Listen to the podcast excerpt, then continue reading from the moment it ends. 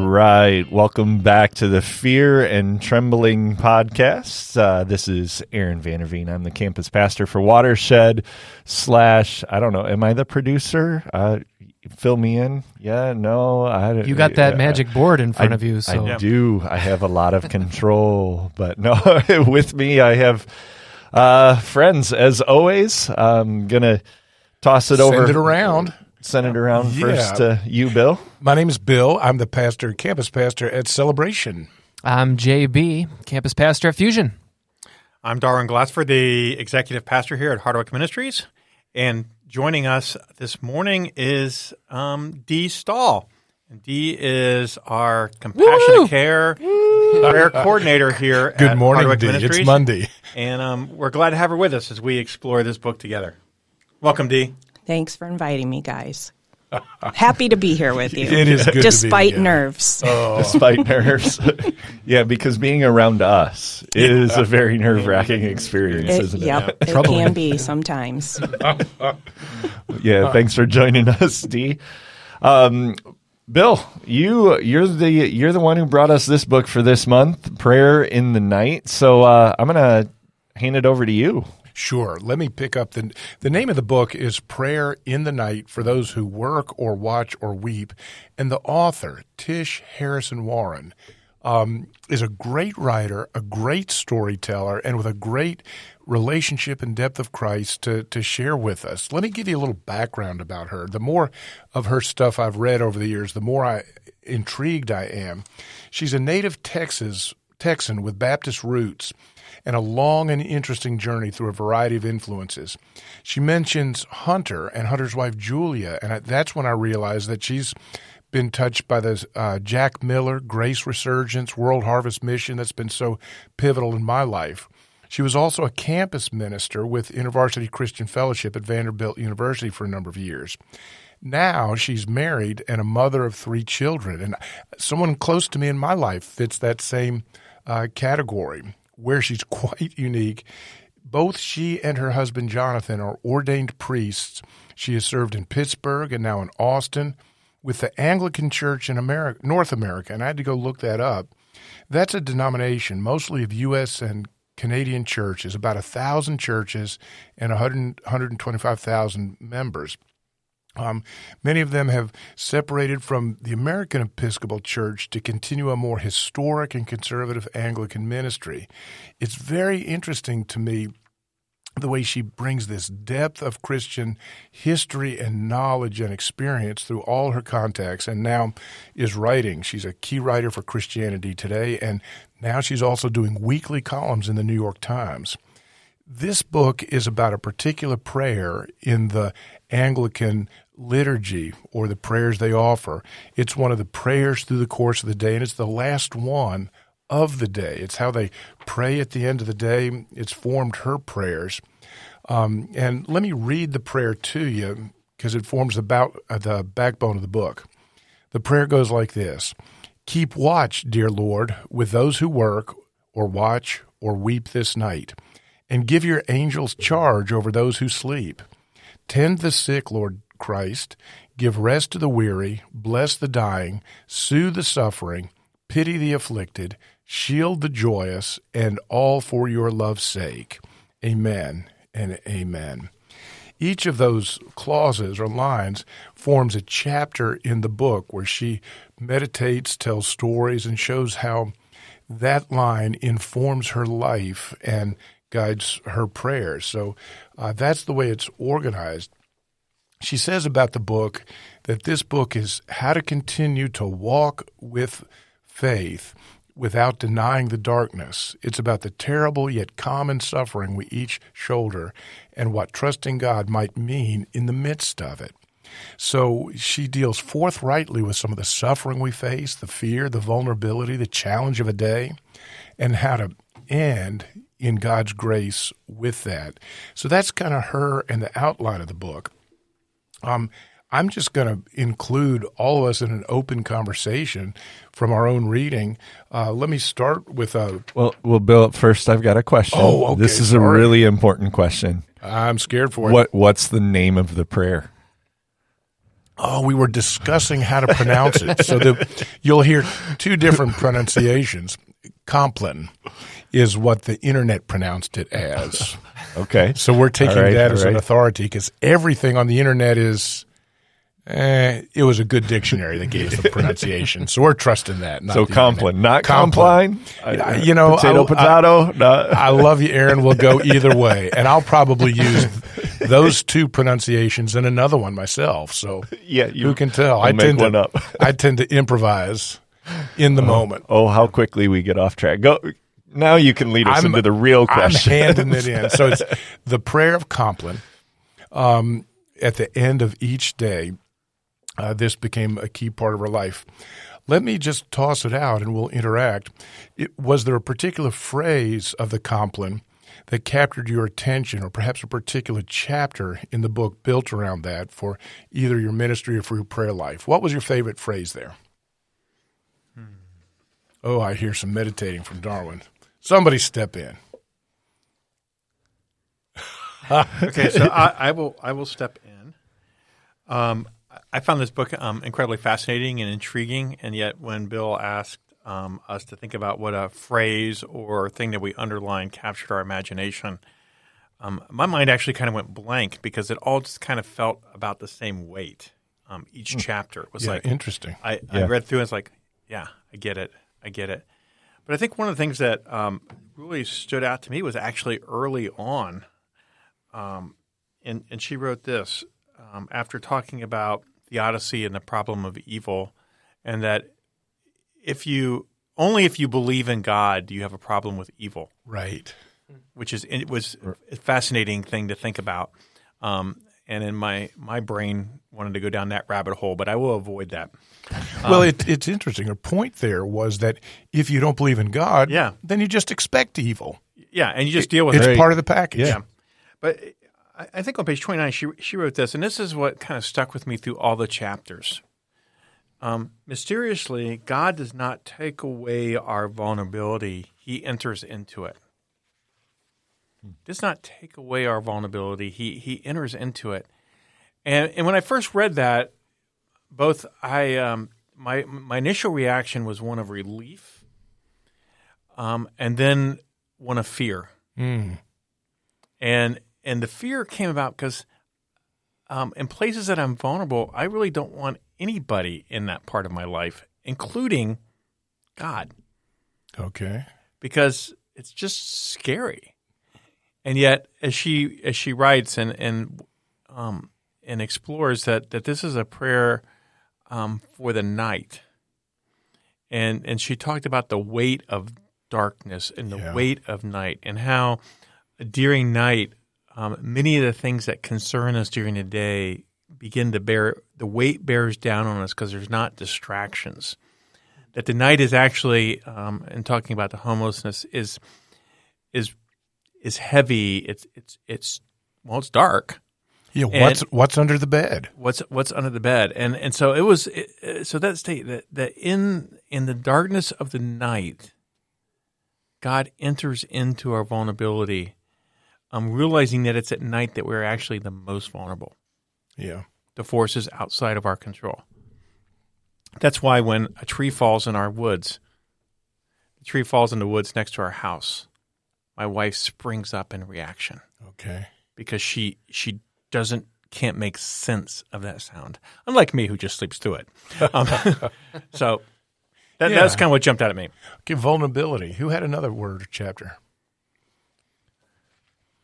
I was just intrigued by the your angels um, when it says. Um, I've got to. I've actually got to find it. And give your angels charge over those who sleep. You know, and I remember, and she talks about that a little bit too, just as a parent. And um, I know later in the in later chapters, as well as um, given a little icon, you know, um, to pray through, and just thinking about the fact that yeah, the angelic hosts, God's, you've got not just God's protection, but all of the the angels surrounding you of in that vulnerability, and that's that even Darwin and what you were talking about got me thinking of going just to know that it's not just God on our side, but Right. that we have that angelic host, we have the company of heaven um, that we're we're inviting to surround people and and to know that God in goodness. I mean, throughout the whole book, you know, she wrestles with that whole. And we can we'll talk about this later, but um, just you got to believe whether or not God's good, Right. right? And none of this works if we don't believe that God is good. Right. Um, otherwise, what does any of this prayer matter Yeah. or mean? You know, our our picture of God. And so, if we believe in a good God, that God would send the the hosts of heaven that make the amount of people on this earth, you know, minuscule in comparison. um, and again, in her sort of, I mean, her writing is really intriguing. You know, Yeah. I mean, it's captivating for at least for me. This is the kind of book that keeps me coming back. And I actually tried listening to a book for once versus reading it. I went back to reading, but you know, just even listening, I'm like, ooh, yeah, this is like a good. She writes like a good novelist. Yeah. She So- draws you in. And there was a great chap uh, term in that chapter. I loved how she talked about the crowded cosmos. Yeah. That there's more to reality than just what we see. That imagine, and, and she went back in, in history and looked at times when folks conceived of the world as bumping into unseen realities and things. I'm thinking, whoa, that's intriguing. The crowded cosmos. We are not alone, and some of it is actually good and helpful. Right. Yeah. So good. Somebody else. I was struck by the um, phrase "give rest to the weary," um, and that actually, really, that whole chapter, chapter eight um, of the whole book, Okay. that whole book really, or that whole chapter really spoke to me about um, uh, just how when you're weary, it's not just your body or your soul or your mind. It's all of those things that are weary. And um, when you're in that space, is probably uh, it, for me, in my experience, and I think clearly in her experience and um, what she has uh, shared with us here, is that you you just don't know where to go when it comes to prayer, and um, so that's when this Compline prayer um, comes into play, right? Like I, um, I grew up uh, in a Catholic background, and so I knew all, all these um, prayers that were um, prayers that you learned, that you memorized. I didn't know that you could pray a personal prayer to Jesus, right? yeah. um, from my heart. And so, um, uh, going back now, now that I am have learned that I can have a conversation with God, and it doesn't. It's not um, this prayer that I read out of a book. Now I feel like I have that permission, maybe if that makes sense Sure. to when I am weary, when my soul just is buried deep, um, when my mind does not know where to go in the silence. It's this prayer of Compline, these prayers that the church have given us, are a wonderful thing for us to fall on when we don't know where else to go. Yeah, she talks about them as a support mm-hmm. and a training. I had a background much like yours in that I read these meaningless, and a friend of hers called it other people's prayers. Mm-hmm. Mm-hmm. But uh, Tish helped me begin to see wait a minute, these can be prayers that train me. And that when I'm too tired to pray or don't know how to pray, here's the riches of the ages helping me along, carrying me. Mm-hmm. And she she talks about that that sort of thing that we can get trained. Mm-hmm. It takes more than just reading them, I think, because my, my previous experience was real. But this is a way to train me in how to pray. And it was a, that was a very enriching thing for me too. Well, I know that was one of the biggest takeaways for me. Just that, and that was all in kind of the opener. Yeah, that other people's prayers, and because I grew up where it's like, you know, you got to come up with your own words, and then and now as a pastor, it's like, like that's what we do. You know, Words, It's like- words, You've got to be words. it's like really it's- it's- good at yeah, it. Yeah, it's got to be flowery, uh, you know.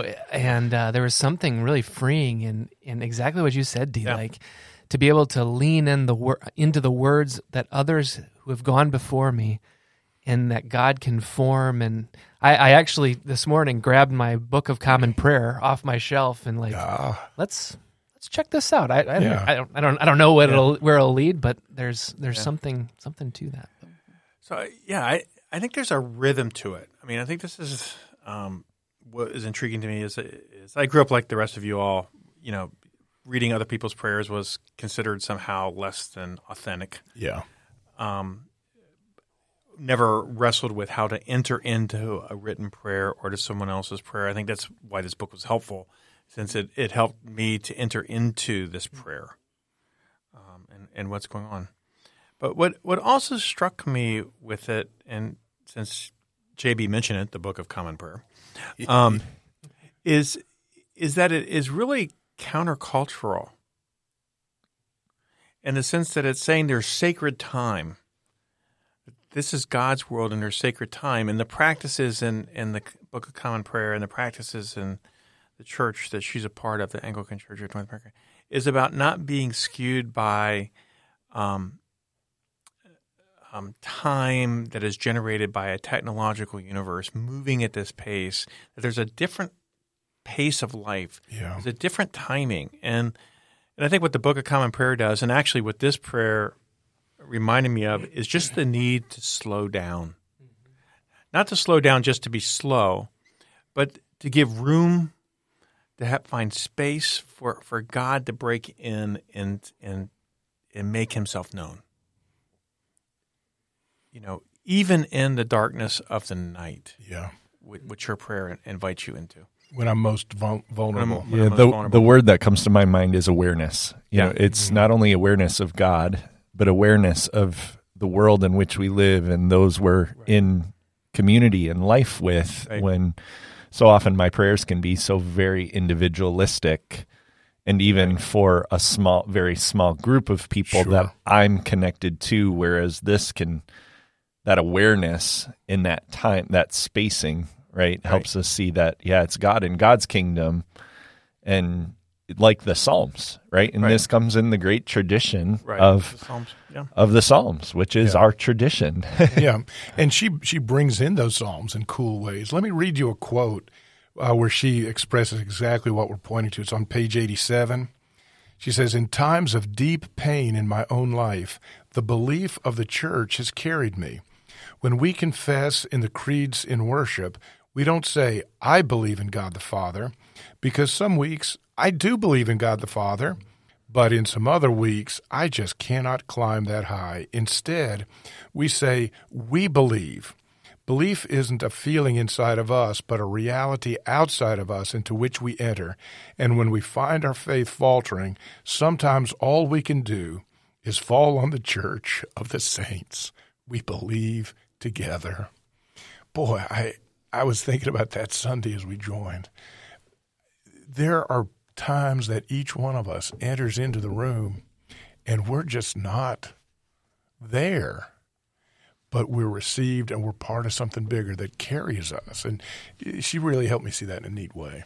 And I, I just as as you talk about all those things like for me like i am i'm a child of this culture because i'll find myself in those times not resting on the shared belief of the church or i'll, I'll distract myself into mm. oblivion you know i'll just i'll just keep watching things and make my mind not think about the things that are hard. And she shared this story Right. i can't remember where where there was this guy and he went on a silent retreat i think. Yeah. And and then all of a sudden in the silence he found himself like weeping because he finally faced you know at the core some of the pain that he exp- i mean that he was he was purposefully sort of distracting himself Yeah. from, Yeah. right? and i so res like i will i will i i will watch you know videos on excavating marble or cooking steaks you know just for hours upon hours and so yeah to have these rhythms where i slow down uh, and and instead zero in on on the this shared faith of of two millennia i mean i don't know there, there was something so compelling in all that yeah Um, and you know you say that that very thing happened to me after easter we get through that huge rush and it's like everything stops and some grief things that I'd been putting off and avoiding in my life just ran right in and danced all over my heart. And I'm, I was so thankful I'm reading this book. Mm. And she keeps saying, "There's something bigger than you." It, it reminds me of why I think um, communal prayer is so so important. Yeah, Um, our practice on Wednesday night of doing the Lord's Prayer together as a community every every week um, is a really powerful practice. I think it's a whole lot more formative than we actually believe it is. yeah, But it but its its formative influence isn't seen until someone is alone in the darkness and doesn't know what to pray, yeah, and, and that comes to mind. yeah, Um, and and I think partially in our our background and our traditions, we've downplayed those kind of corporate things, kind of corporate prayer, where we we learn a prayer together as a community, and it's what it's just part of what it means to be a part of a community. yeah, And you know, I think in this book, I- um, her prayer serves that way role too in a very different way. Um, but that as a community, that the prayers that we have in common are really, really important. yeah. I, w- I was thankful too about the way she took the Compline and then kind of used that as a framework. So you, you take that phrase and what does it mean to pray for those who weep? Mm-hmm. And to meditate on that. So it was not only the the content of the prayer itself, but it was the framework that guided the prayer. Mm-hmm. And to hold those things together. I mean, haven't we all walked into a worship service a little bit late and they're already singing and you just hear this hymn or this uh, worship song this moment and you just think oh this draws me in lifts me up encourages me gets me closer to jesus by getting in the middle of these folks Sure. um, we've done a couple of quotes and a couple of pointing to things but I find myself using some of her stories in sermons. What's a story from what we read in this book that you'll want to share in ministry or with somebody else? Yeah, I already did. no, I mean it. It goes back to something I was saying earlier, but uh, early on in the book, and it was uh, page twenty-seven. And, and Bill, you actually mentioned their uh, names, Hunter and Julie, Sure. uh, friends of hers, and they were going in and their son to have surgery on their son, um, and. Julie looked at Hunter, her husband, and said, We have to decide right now whether or not God is good, because if we wait to determine that by the results of this surgery, we will always keep God on trial. And so that whole kind of conversation, um, you know, came out of that, and, and and Tish continues, you know, as she she writes, and then um, kind of brings it towards the end um, when Julie sat in the hospital waiting room as surgeons carved her son's tender skin. She committed Oh. herself to deciding whether whether God could be trusted, regardless of regardless of the results of the surgery. She had to decide if she believed these claims that Christianity makes about God's goodness. She quit the poker game. I love that image, right? she quit the poker game, folded her cards, and decided to trust a God who did not guarantee that bad things would not happen to her son, to her or her son. But this wasn't an arbitrary decision. And I love this is Yeah. how Tish writes, right? It wasn't an arbitrary decision, not a leap in the dark. She was not simply ratcheting herself up to affirm the goodness of God, right? In spite of contrary evidence. She did look to evidence, though not the evidence of her life, nor the tally of the total amount of good in the world versus the total amount of evil. Instead, she looked at the life of Jesus. It's on this story that she anchored her decision about whether she would trust God without knowing what would happen next. You know, and again, just that gospel perspective of going, I do have something I can look at in God, Yeah. and it is Jesus. You know, the need for Christ to come into the world. The and she'll talk throughout right all of this book how important the stone rolled away is how you know we've celebrated Easter. Why the hope of the resurrection is so incredibly important, um, because without without Jesus, we'll have a lot more tendency to play the poker game.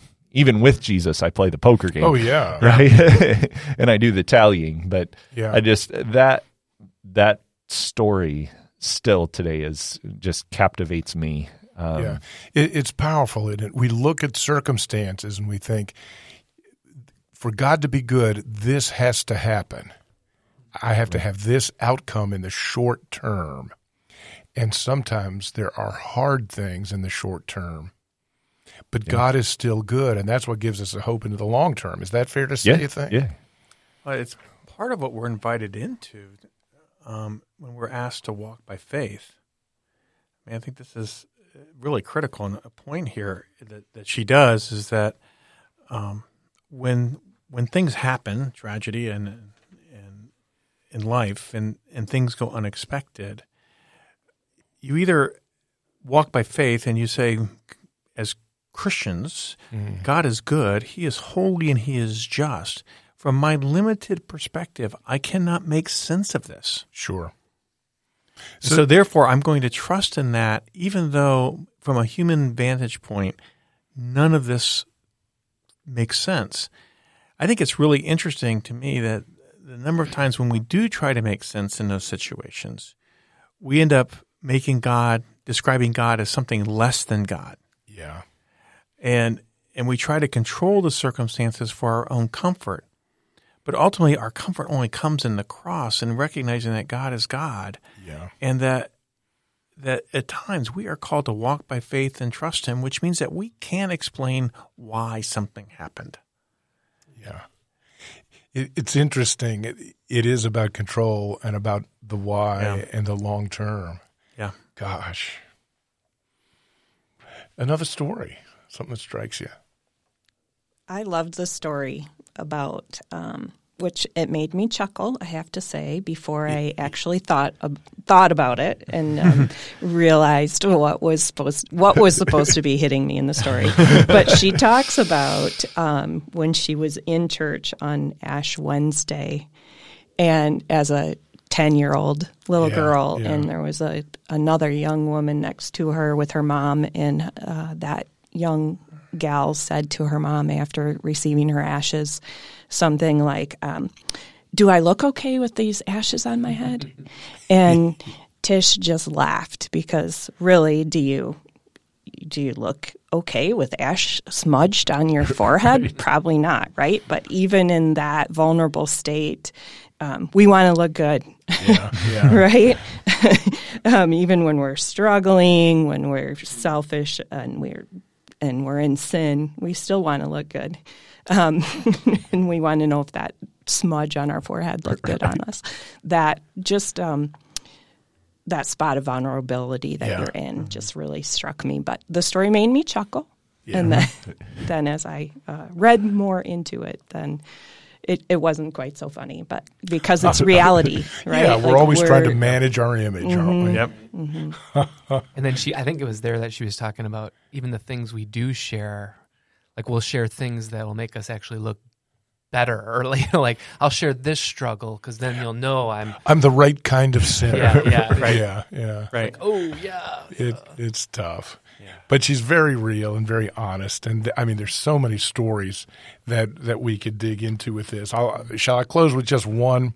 We, A, a real Yeah. yeah. I mean, we can hear hear a few more stories. Okay. Sure. Boy, I'm getting the thing. This was a favorite prayer of mine. I have a brother in law who's a surgeon, and he um, sees his work as a surgeon as a ministry. And in the chapter, Those Who Work, uh, Tish has this fascinating uh, idea about competitive agency. Who's at work here? Is it God or is it us? And she challenges us.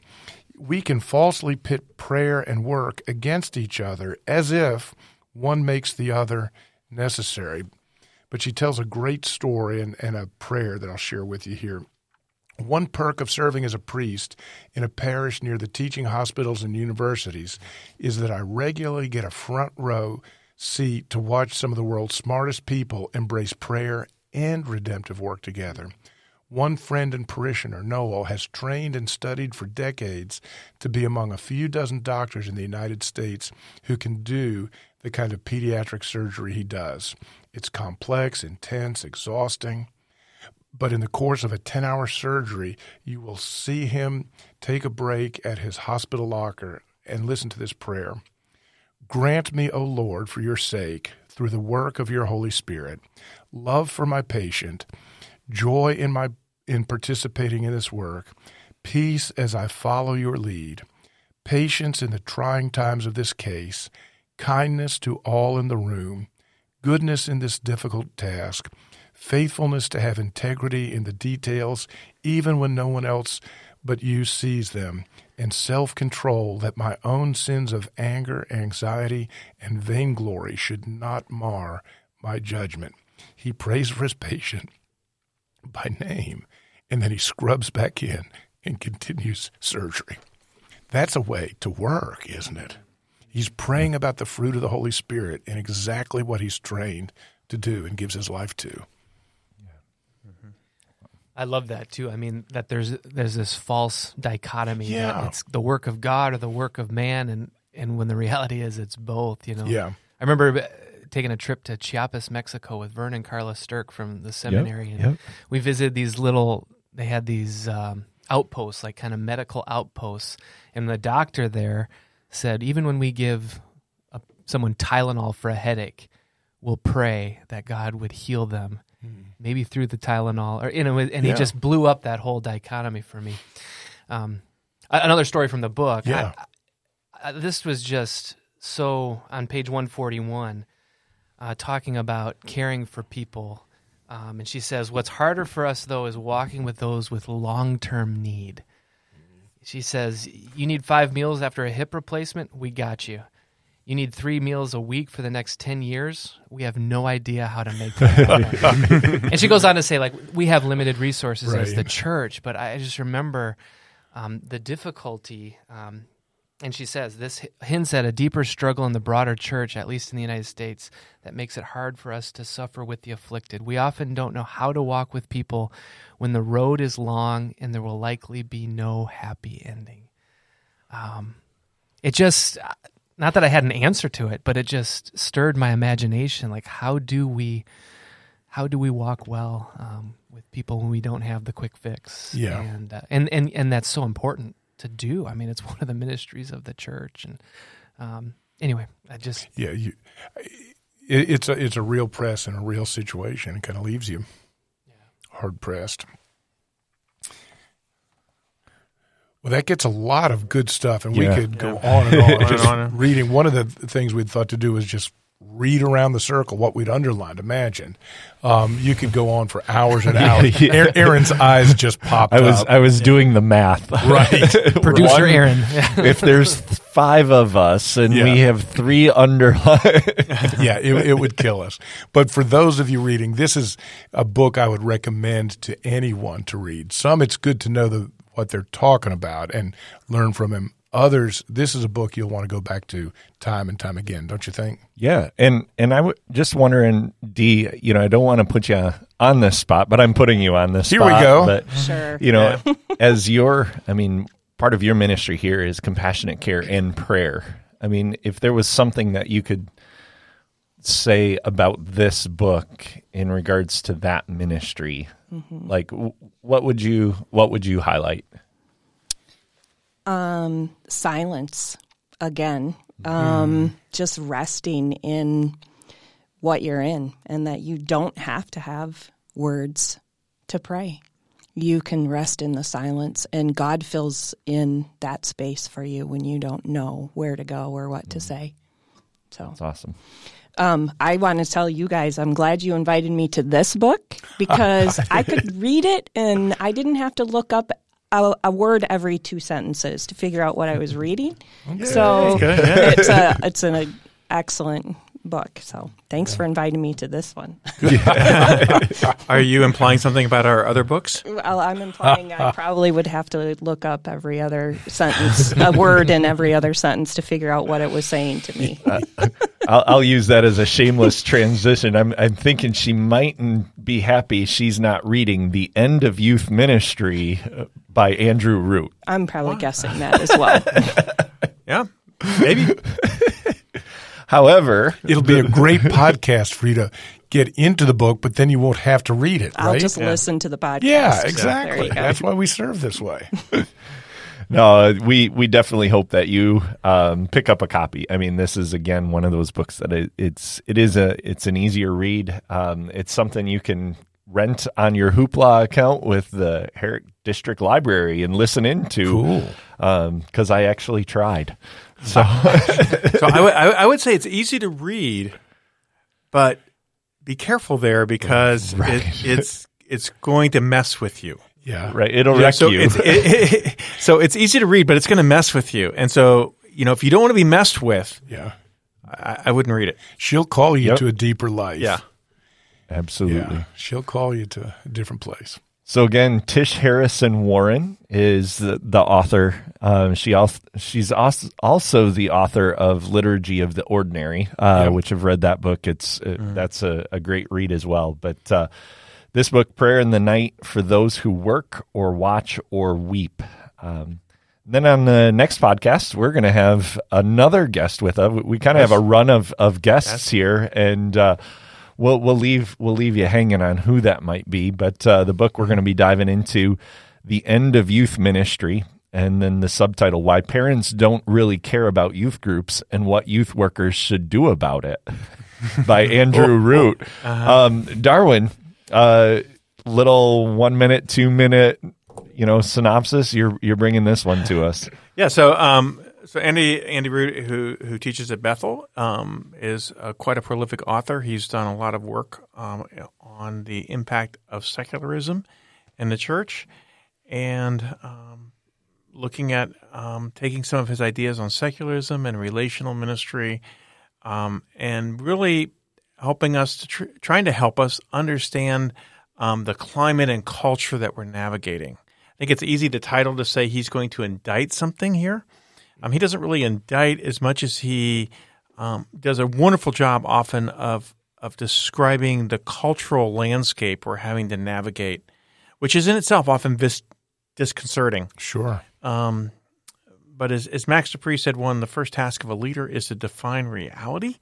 Um, I think Andy Root does a, a wonderful job of helping us to wrestle with what reality looks like and some of the challenges. Um, and so, as he looks at the end of youth ministry, um, basically he's uh, describing the cultural challenges we're going to face and helping us develop a trajectory forward. Great. All right. Well, um, again, for those of us around the table, for Dee, for Darwin, for JB, for Bill, uh, we want to say God bless and thanks for joining us. Yep. Alrighty.